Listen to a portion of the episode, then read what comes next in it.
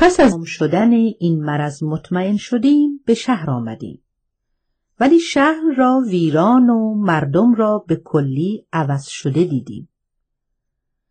اگرچه این قضیه یک تهدید و سیاست آسمانی بود، لیکن ما باز می توانیم بگوییم از نداشتن حفظ و صحه و کسافت آب هاست.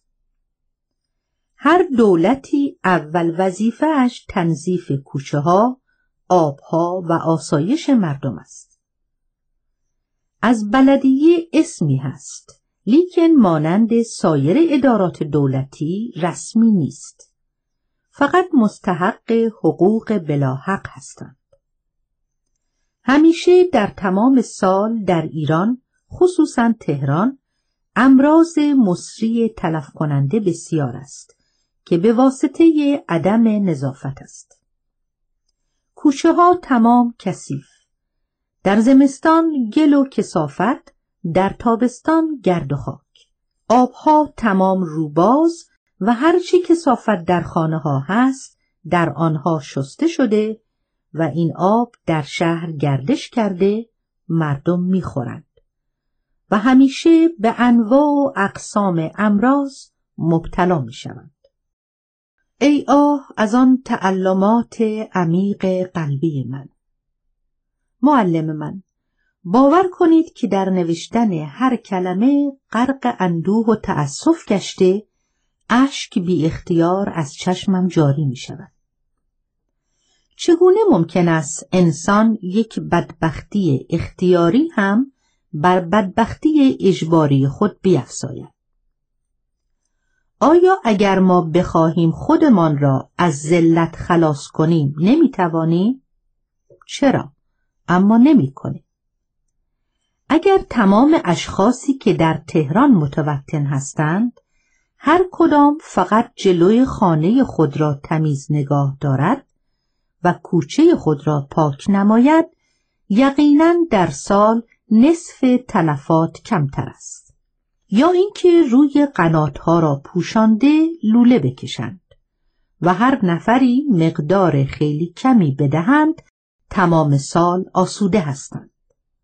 اگرچه اشخاصی که کمپانی می‌شوند و برای کارهای خیریه از مردم پول می‌گیرند مانند حاجی ملک و سایر کمپانی های دیگر جز هرمان و پشیمانی چیزی برای مردم باقی نمی‌گذارند ولی ما نباید به یک تقلب از میدان در برویم.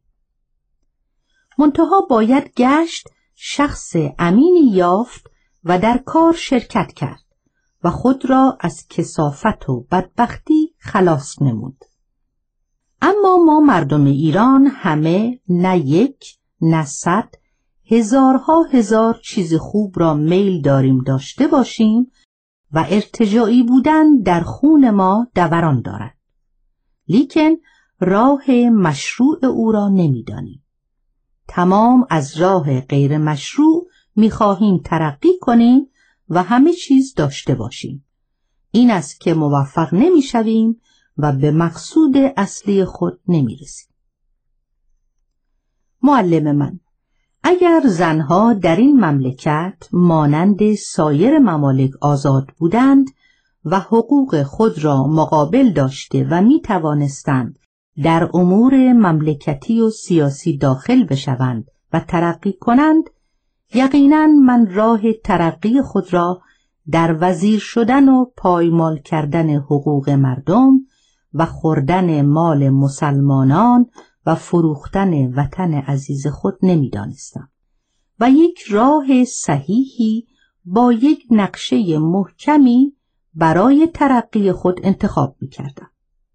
هیچ وقت با مال مردم خانه و پارک، اساسیه، کالسکه و اتومبیل نمی خریدم بلکه با زحمت و خدمت به دست می آوردم. یقینا در این ساعت چهرت متوسم شد و به این اظهار عقیده من خندیدی و گفتی مردهای مملکت ما جز این راه راه دیگری برای ترقی پیدا نکردند. شما که یک نفر زن بی اطلاع هستید چگونه راه ترقی مشروع پیدا کرده آیا معلم عزیز من عقیده آزاد نیست؟ حتما می‌گویی چرا؟ پس به دقت این کلمات و عباراتی را که می نویسم مطالعه نمایید و آن وقت اگر ایرادی دارید بگویید. من مسلکم را نه ارتجاعی قرار می دادم نه شخصی بلکه به نوعی منتهای سعی را در توسعه تجارت داخل ایران می کردم. کارخانه دایر می کردم نه مانند کارخانه صابون پزی ربیعوف کارخانجاتی که احتیاج داخل مملکت را از خارجی رفع بکند. معادن خدادادی که به وفور در ایران است کار کرده معدن نفت بختیاری که سالی مبالغ گذاف نفع می‌دهد امتیاز گرفته واگذار به انگلیس ها نکرده اسباب تسهیل زراعت را فراهم کرده چیزهای لازم او را تهیه کرده راه مازندران را درست کرده اسباب حمل ارزاق را مرتب کرده. زمینهای بایر را مانند کالیفرنیا به مردم داده و آبادی او را خواسته قناتهای زیاد حفر کرده جنگلهای دستی احداث نموده رودخانه کرج را به شهر آورده مردم را از ذلت و کسافت آبها نجات می‌دادم هم خود فایده عمده برده بدون دزدی و وطن فروشی زندگانی آسوده می کردم و هم مردم از این خدمت و مجاهدت من فایده برده راحت می شدم. افسوس که زنهای ایرانی از نوع انسان مجزا شده و جزو بهائم و وحوش هستند. صبح تا شام در یک محبس ناامیدانه زندگانی می کنند و دچار فشارهای سخت و بدبختیهای ناگواری عمر می گذرانند. در حالتی که از دور تماشا می کنند و می شنوند و در روزنامه ها می خوانند که زنهای حقوق طلب در اروپا چه قسم از خود دفاع کرده و حقوق خود را با چه جدیتی می طلبند. حق انتخاب می خواهند. حق رأی در مجلس می خواهند. دخالت در امور سیاسی و مملکتی می خواهند و به همین قسم موفق شده در آمریک به کلی حق آنها اثبات شده و مجدانه مشغول کار هستند. در لندن و پاریس به همین قسم. معلم من خیلی میل دارم یک مسافرتی در اروپا بکنم و این خانمهای حقوق طلب را ببینم و به آنها بگویم وقتی شما غرق سعادت و شرافت از حقوق خود دفاع می کنید و فاتحانه به مقصود موفق شده اید یک نظری به قطعه آسیا افکنده و تفحص کنید در خانه هایی که دیوارهایش سه زر یا پنج زر ارتفاع دارد و تمام منفذ این خانه ها منحصر به یک در است که آن هم توسط دربان محفوظ است. در زیر یک زنجیر اسارت و یک فشار غیرقابل محکومیت اغلب سر و دست شکسته بعضی با رنگ زرد پریده برخی گرسنه و برهنه قسمی در تمام شبان روز منتظر و گریه کننده. و باز می گفتم اینها هم زن هستند اینها هم انسان هستند. اینها هم قابل همه نوع احترام و ستایش هستند. ببینید که زندگانی اینها چه قسم میگذرد. و باز می گفتم زندگانی زنهای ایران از دو چیز ترکیب شده یکی سیاه و دیگری سفید. در موقع بیرون آمدن و گردش کردن هیاکل موهش سیاه عذا و در موقع مرگ کفنهای سفید. و من که یکی از همین زنهای بدبخت هستم آن کفن سفید را ترجیح به آن هیکل موهش عزا داده و همیشه پوشش آن ملبوس را انکار دارم.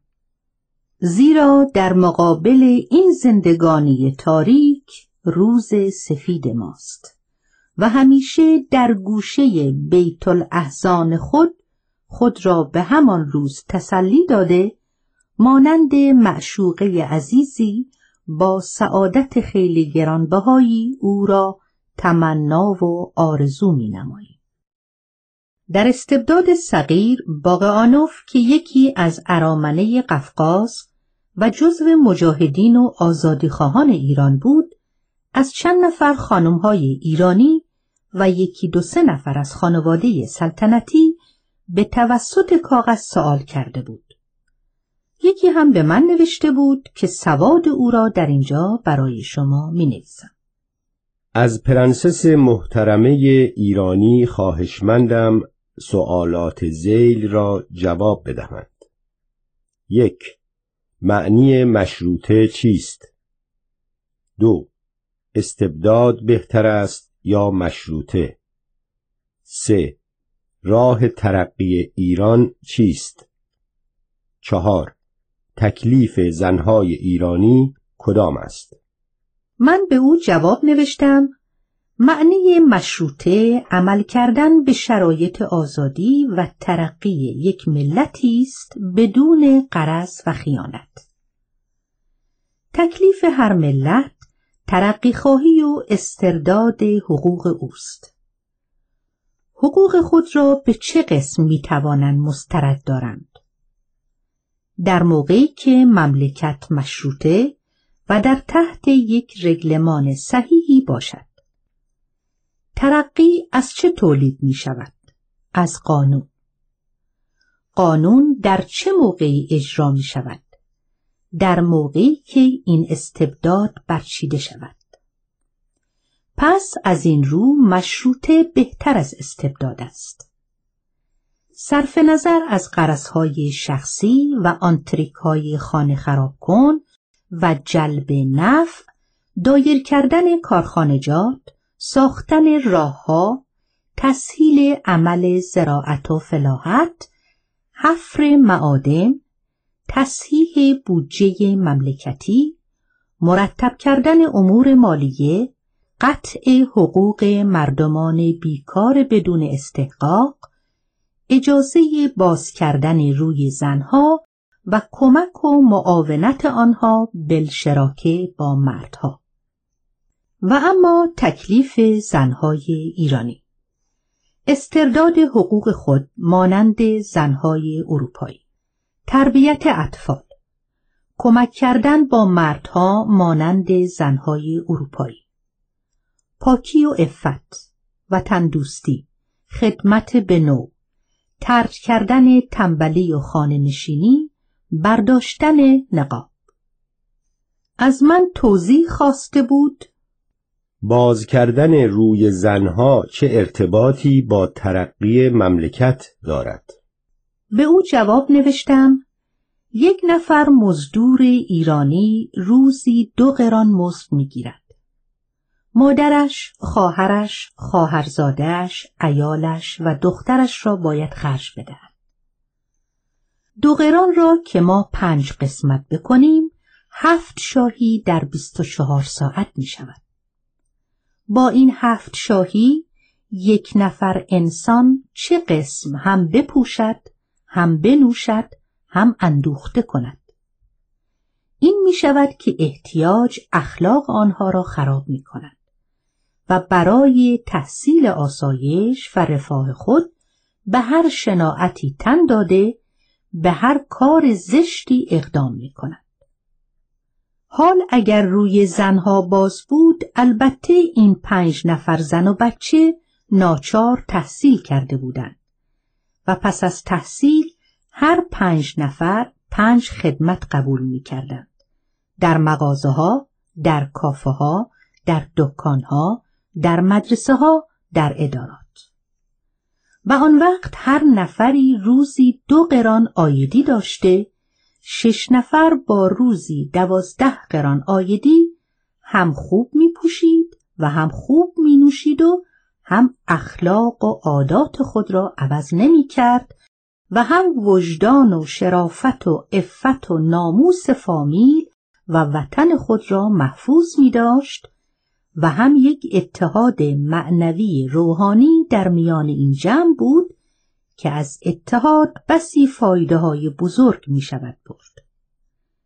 و همین قسم درجه اعیان این آقا این امیر یا این وزیر حقوقش منتها درجه گذاف باشد ماهی سیصد تومان است. درآمد املاک و مداخل شخصیش هم که خیلی عالی باشد در این مملکت فقیر ناچار بیشتر از ماهی هفتصد تومان نیست. این می شود ماهی هزار تومان. این آقا ایال گرفته است زن اجنبی ناشناسی را. آن زن هم به یک آقا یا یک وزیر شوهر کرده است. این آقا حرمخانه می خواهد. آقا باشی می خواهد. قاپوچی می خواهد. آبدارخانه خانه می خواهد. صندوق خانه می خواهد. کالسکه خانه و طویله می خواهد. فراش نوکر کالسکشی می خواهد. این خانم کلفت می خواهد. خانه شاگرد می خواهد. آوازخان می خواهد. ساززن می خواهد. پیشخدمت می خواهد. لباس اطلس دوخت فرنگ می خواهد. سر و همسر همه چیز دارد. مهمانی می کند. شب خیر می گیرد. حمام ده می گیرد. دایه می خواهد. باز این آقای بیچاره که با زنش از روز اول بی محبت و مغایر بوده است چون عشق یا محبت صمیمانه به او نداشته فقط دختر فلان سردار یا شاه را برای پنجاه هزار تومان ارث یا ده هزار تومان جهیز گرفته است برای فرار از این زندگانی مکروه باغ بیرون می‌خواهد مترس می‌خواهد محرم می‌خواهد نوکر مخصوص می‌خواهد صندوق صندوق مشروبات بار بار معکولات در آن باغ موجود می‌خواهد. از آن طرف خانم بیچاره هم که البته شوهرش را دوست ندارد پنج شش نفر زن مشتی حاجی فاطمه سلطان می‌خواهد که صحبت کند تنها نماند. گاهی هم به سواب دیده همان خانم باجی ها یک مقداری گذاف پول برای پیشرفت مصرف سفید بختی و زبانبندی آقا برای محله جهودها می‌خواهد. در مواقعی که آقا دیر به منزل بیاید خانم بیحوصله شده ظرفها و اساسیه منزل را هم میشکند هم دق دلی در آورده هم در زندان خودش صدایی شنیده بجز صدای خانمباجی یا شاباجی با این همه ترتیبات و لازمات آیا ماهی هزار تومان کفاف این آقا یا سلطنه یا دوله یا ملک را می کند؟ نه. ناچار است دزدی کند. مردم را زلیل کند. مملکت را بفروشد. وطن را خراب کند. نصف شب بسته های اسکناس را از فلان محل قبول کند. عاقبت هم این زندگانی منتج به نتیجه نشده با رسوایی ظاهری و لکه های باطنی ممزوج شده در بین راه میماند. حال اگر زنها روی باز کرده باشند و مانند تمام مردمان متمدن کره زمین زن و شوهر هم دیگر را دیده بخواهند و به طور عشق آن اتحاد ابدی را در حضور معبود خود ببندند و تا آخر عمر در یک استراحت معنوی روحانی زندگانی کنند بهتر نیست؟ آیا مثل تمام اعیان و اشرافزاده های اروپا بدون حرمسرا و کلفت و نوکر زیادی و خرشهای زائد تعبدی زندگانی کنند با افتخارتر نیست؟ این زن و شوهری که عشق انتخاب کرده این دو مونس که قلب زامن پاکی و افت و شرکت آنها شده آیا سزاوار تحسین و تمجید نیستند؟ چرا؟ خرابی مملکت و بداخلاقی و بیاسمتی و عدم پیشرفت تمام کارها هجاب زن است. در ایران همیشه عده مرد به واسطه تلفات کمتر از زن است. در مملکتی که دو سلس او بیکار در خانه بمانند البته یک سلس دیگرش تا می‌توانند باید اسباب آسایش و خورد و خوراک و پوشاک دو سلس دیگر را فراهم کنند. ناچار به امورات مملکتی و ترقی وطن نمی‌توانند پرداخت. حال اگر این دو سلس معنن با یکدیگر مشغول کار بودند البته مملکت دو برابر بهتر ترقی کرده صاحب ثروت می‌شد. در مسافرت تبریز در تمام طول راه و دهات زن و مرد را با یکدیگر بدون هجاب مشغول کار می‌دیدم. در تمام یکده یک نفر بیکار دیده نمی‌شد.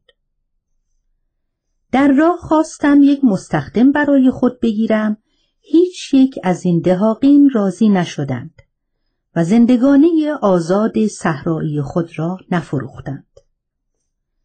تمام این دهاقین و زارعین مردمان با شرف و افتخاری هستند. یک زن فاحشه در تمام دهات وجود ندارد. زیرا که زن و شوهر تا مقابل یکدیگر ثروت نداشته باشند همدیگر را نمی‌گیرند.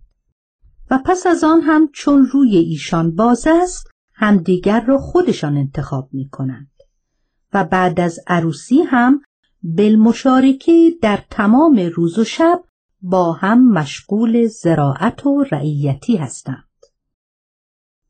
پاسبان و نگاهبان زن شوهرش است. مصاحب و مونس شوهر زن است.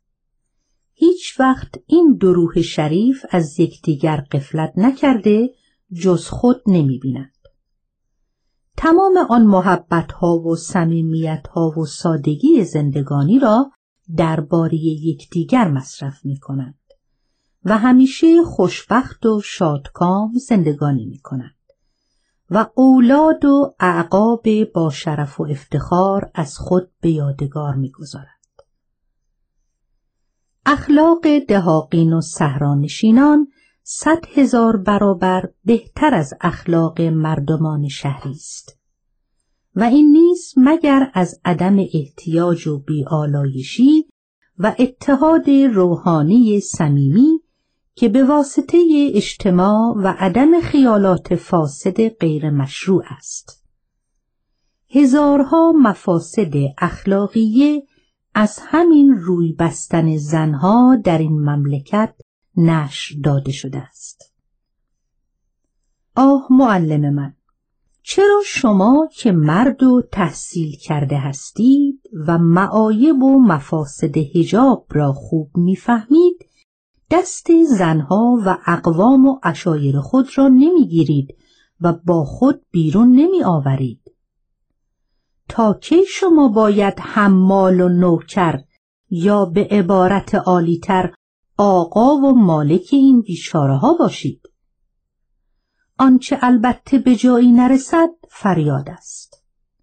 یقینا با هزار دلیل عقلی که من ضرر هجاب را به شما ثابت کردم باز چون ایرانی و بداخلاق هستید و همیشه من شما متوجه چیزهای سطحی بوده و عمیق فکر نکرده اید خواهید گفت چون فلانی خوشگل است یا از خانه نشینی متعزیست یا میل دارد آزاد گردش کند اینها را برخلاف عقاید عامه نوشته شاید در قلب خود لعن و نفرین هم بکنید و بگویید چه پیشنهادهای غیر مشروع به زنها می کند.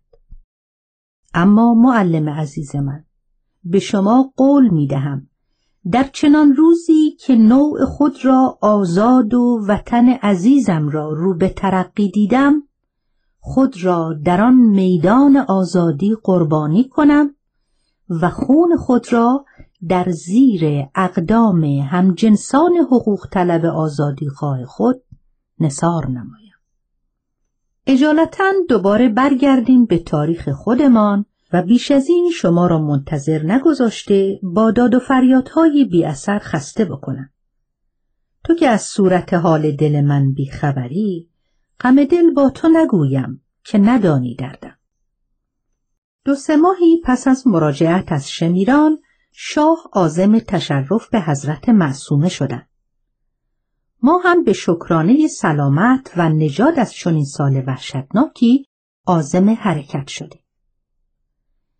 یک امیبوس دوازده نفره گرفته یک کاروان کوچکی تشکیل داده رفتم. یک کالسکه همراه داشتیم. شوهرم با یک دکتر و یک ساززن معروف با کالسکه مسافرت می‌کردن. یک دلیجان نوکرها و اجزا یک گاری برای اساسیه و در امیبوس هم خودمان. اگرچه مسافرت داخلی ایران خالی از زحمت و وحشت نیست لیکن در طول راه خیلی خوش گذشت.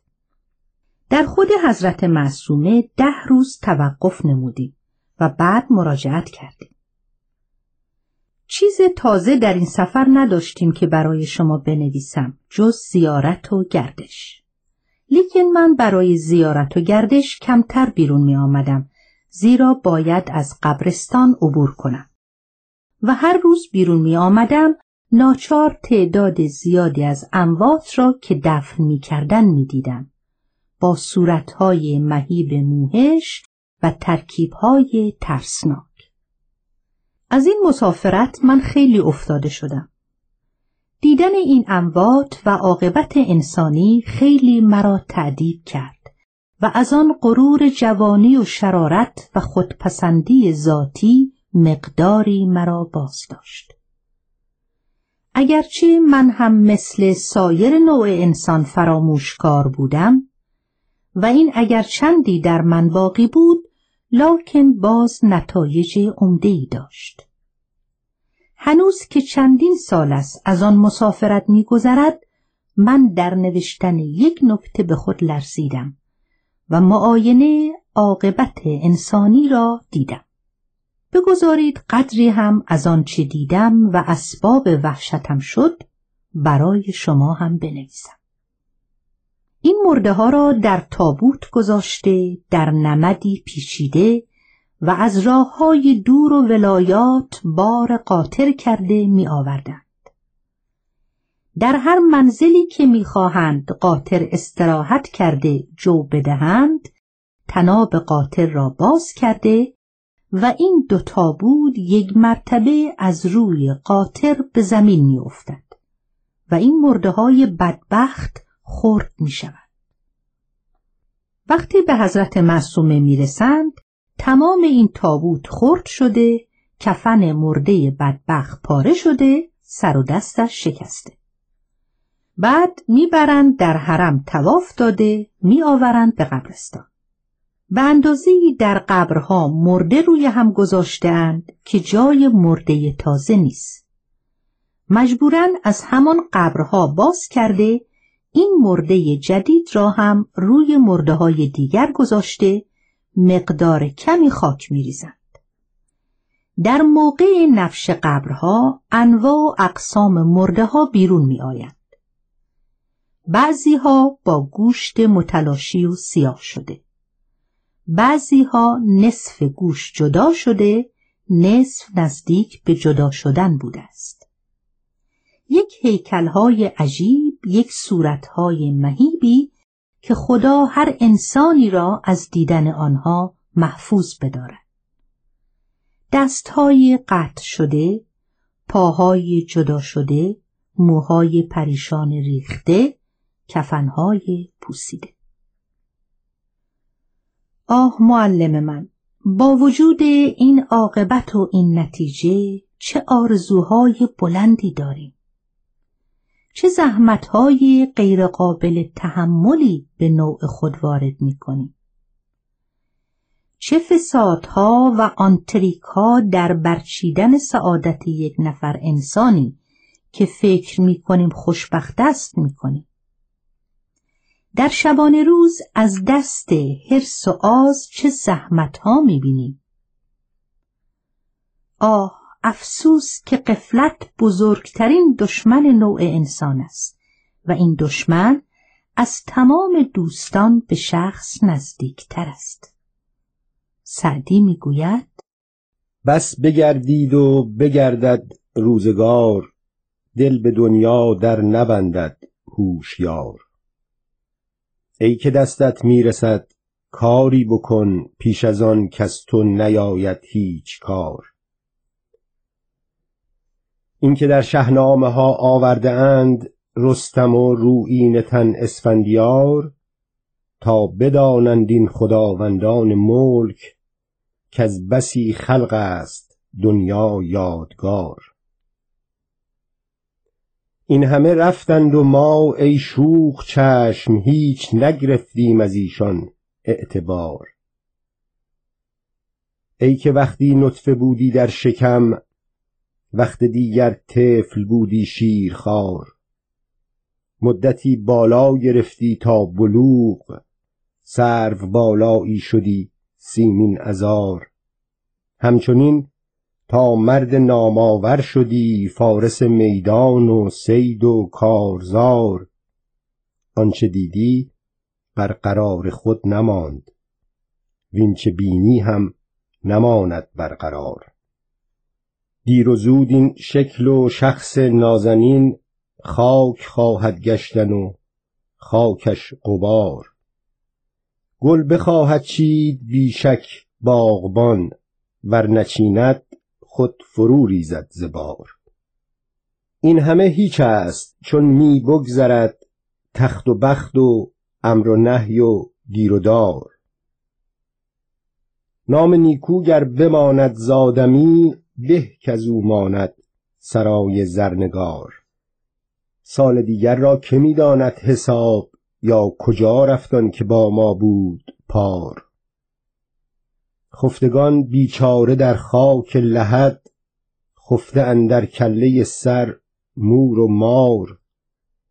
صورت زیبای ظاهر هیچ نیست ای برادر سیرت زیبا بیار. هیچ دانی تا خرد به یا روان من بگویم گر بداری استوار. آدمی را عقل باید در بدن ورنه جان در کالبد دارد همار.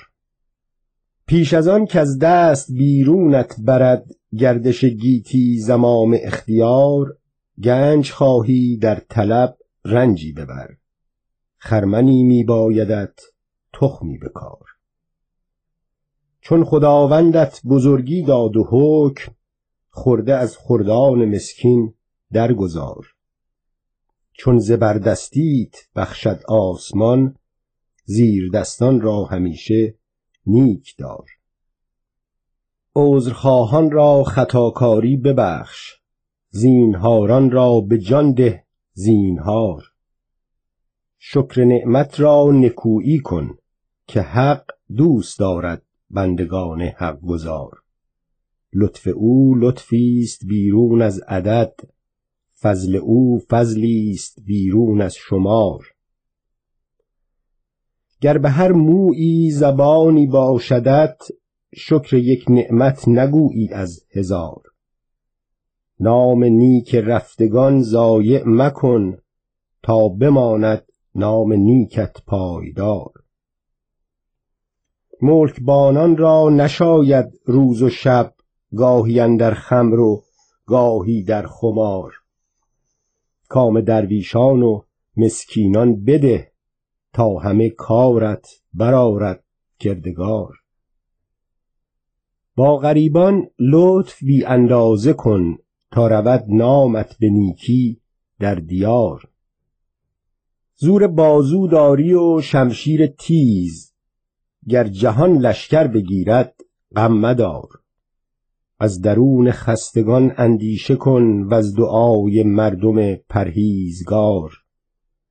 منجنیق آه مظلومان به صبح سخت گیرد ظالمان را در حصار.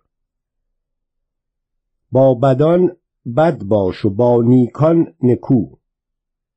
جای گل گل باش و جای خار خار. دیو با مردم نیامیزد مترس بل بترس از مردمان دیو سار هر که دد یا مردم بد پرورد دیر و زود از جان برارندش دمار.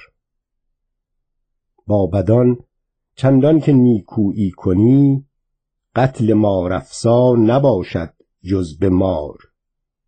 ای که داری چشم و عقل و گوش و هوش پند من در گوش کن چون گوشوار. نشکند عهد من الا سنگ دل نشنود قول من الا بختیار.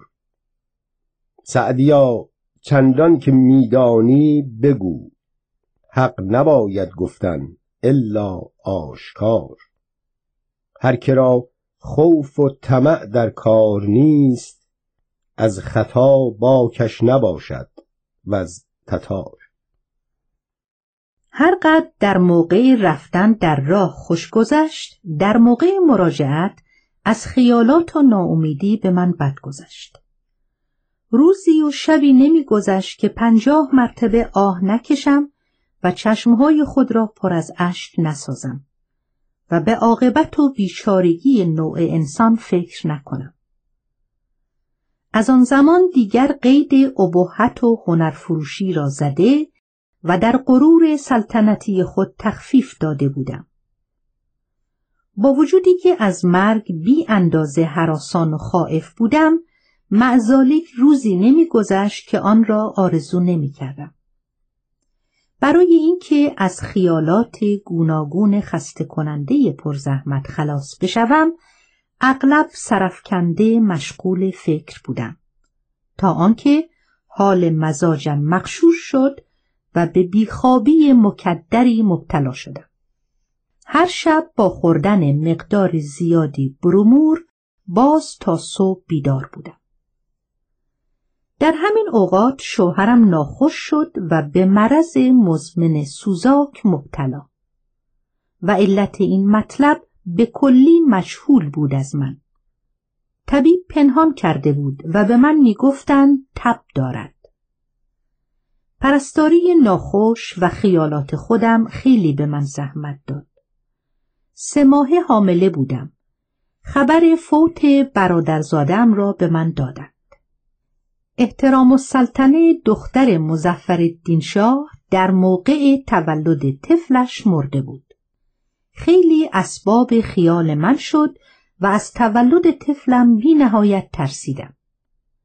به یکی از دکترهای بزرگ که در اینجا اسم نمی‌برم متوسل شده و یک حلقه انگشتری برلیانت درشت به او دادم. دوایی به من داد که طفلم را سخت کنم. دوا را محرمانه از اهل خانه خوردم و پس از شش ساعت یک عصبانیت پروحشتی مرا گرفت و به قدر دو زر بلند شده به زمین خوردم. این حال تشنج به واسطه سم دوا بوده است و من ملتفت نبودم و به هیچ کس هم نگفتم من دوا خوردم. اتبا را جمع کردند به هیچ قسمی نتوانستند این حال تشنج را تخفیف بدهند اتصال در تمام ساعات شبان روز در استراب و التهاب بودم تمام روی قلبم لکه های سیاه میسوخت اتبا از تشخیص مرض بیچاره شده و نمیفهمیدند علت چیست تا اینکه من قضیه را به ایشان گفتم لیکن هرچه اسم طبیب را سوال کردند نگفتم. بعد دواهای ضد سم دادند. با هزار زحمت بچه سخت شد. لیکن این حال عصبانی در من باقی ماند. سه سال تمام به همین قسم ناخوش بودم و عصبانی. این مرض به کلی مرا عوض کرد تمام اخلاق و آداب من تغییر پیدا کرد به کلی متلون خیلی زود متغیر و بداخلاق شدم دیگر تحمل هیچ قسم ناملایمی را نداشتم فورا حال عصبانی من بروز می کرد و مرا در بستر بیماری و فلاکت می انداخت. اتبا گردش را تجویز کردند. هر عصری کالسکه درست کرده مجبورا مرا گردش می بردند و در مغازه ها پیاده کرده مشغولم می نمودند. اجالتا از دولت مرض هیستری ما از خانه نشینی و حبسی یک اندازه آزاد شده بودیم. لیکن مفتشین زیادی با ما همراه بودند که تمام راپورت سواری و گردش را باید به شوهرم بدهند. شوهر من حالا دیگر یک بچه بی سواد نبود. مردی بود هجده نوزده ساله و خوب گنجینه سعادت خود را حفظ می کرد. خوشگلی و تراوت من اسباب رشک و زحمت او شده بود. اغلب می گفت ای کاش یک اتفاق غیرمنتظره از قبیل آبله یا سالک تو را بدصورت کند و مرا از زحمت پاسبانی خلاص. در تمام زنهای ایران زنی به خوش صورتی و قشنگی من نبود. اغلب که در مجالس بزرگ می رفتم از قبیل عروسی ها، اعیاد به حضور شاه و در مواقع رسمی که تقریبا هزار نفر از شاهزاده خانم ها و خانم های فامیل بزرگ بودند در میان تمام آنها هیچ کس به قشنگی من نبود. تمام مجلس مرا تماشا می کردن. اغلب خانم ها از من می پرسیدند لباس شما را کدام خیاط دوخته؟ در حالتی که لباس من خیلی ساده بود. من هم بیریا و کتمان می گفتم فلان خیاط. این بیچاره با یک زحمتی عین لباس مرا تهیه می کرد. لیکن وقتی می پوشید قشنگ نمی شد. آن وقت با من اداوت پیدا می کرد. مرا لعنت و نفرین می کرد. یا می پرسیدند این پودری که به صورت زده اید از کدام مغازه ابتیاه کرده اید؟ من می گفتم از فلان مغازه. می‌رفت و تهیه می کرد لیکن قشنگ نمی شد. باز مدعی می شد. تمام زنهای ایرانی از بزرگ و کوچک چه از اقوام چه از خارج با من در موضوع خوشگلی چهرم اداوت داشته و بیشتر اداوت آنها شدید می‌شد وقتی می‌دیدند این خوشگلی توأم شده است با یک حسن معاشرتی و یک مهربانی و اخلاق و عادات خوبی من خیلی میل داشتم به تحصیل و در تمام شبان روز هر وقت فرصتی داشتم تحصیل می کردم. از این رو در حرف، در صحبت، در اخلاق و در اطلاعات بر زنها و خانمها سبقت داشتم. و این بیشتر اسباب اداوت شده بود. مرا از هر جهت آراسته می دیدن. من در تمام مدت عمر در تحت یک اداوت عمومی زندگانی کردم و به قدر این مردم به من زحمت وارد آورده صدمه زدن که هیچ انسانی این اندازه زحمت ندیده است. لیکن هیچ وقت خود را نباختم و همیشه خداوند با من همراه بوده است و مرا از شر تمام زهرهای مهلک اداوت محفوظ داشته است. اما معلم عزیزم باور کن هرگز به آزردن موری و کشتن یک پشه راضی نشدم. در صورتی که به نام اداوتها و دشمنیها تلافیهای عظیم می توانستم کرد. ولی در تحت سلوک و سلامت نفس از تمام بدیها صرف نظر نمودم. نه از ضعف نفس بلکه از علو همت و دانستن ناقابلی دنیا جز نیکی نکردم و جز بدی ندیدم اما هیچ وقت ترک سلیقه نکردم و شکایتی نداشتم. اما معلم من این را هم بدانید گذشتن ایام و اندوه آلام در ظاهر جسم اثری می نماید ولی بر نقش مخلد آدمی اثری ندارد. در طبیعت انسان به هر حالی که بوده باقی میماند. اگرچه روزگار به یک حال باقی نمیماند. پس گویی ما را به کالسکه دهر باز بستند که ما را همی برد و طعم تغییرات و اختلافات را به ما همی چشاند. گاهی پای در یک سلطنت و بزرگی گذاریم و گاهی بندوار زلیل خار بیمقدار راهی وادی فراموشی و فراموشکاری و بیوفایی شویم. گاهی از لذت خوشی و ثروت و دوستی ها تمتع یابیم. گاهی از کدورت دشمنی و دشمنان روی تابیم. گاهی غریق نعمت و لذتهای روحانی وجدی گاهی قرین عذاب و هلاکت ابدی. و در جمع این احوال و انقلابات بر جایی که بوده ایم باقی میمانیم و در حال انقلاب و تغییر رخ نمی‌دهد. و این خود از بلعجبی های خدای یگانه است.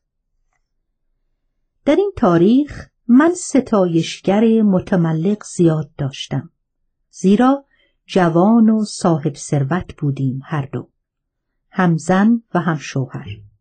در این تاریخ تمام اداره قراول خاصه با شوهرم بود و سالی تقریبا سی هزار تومان از این ده فوج فایده و آیدی داشت. و به اضافه در تمام تجارتخانه ها و بانک ها آبرومند بود. اگر در یک ثانیه های گذاف پول می‌خواست فوری فراهم بود. منزل ما برای پذیرایی دوستان و اقوام و خانم ها همیشه مهیا و حاضر بود. از هیچ قسم خرجی مزایقه نداشتیم.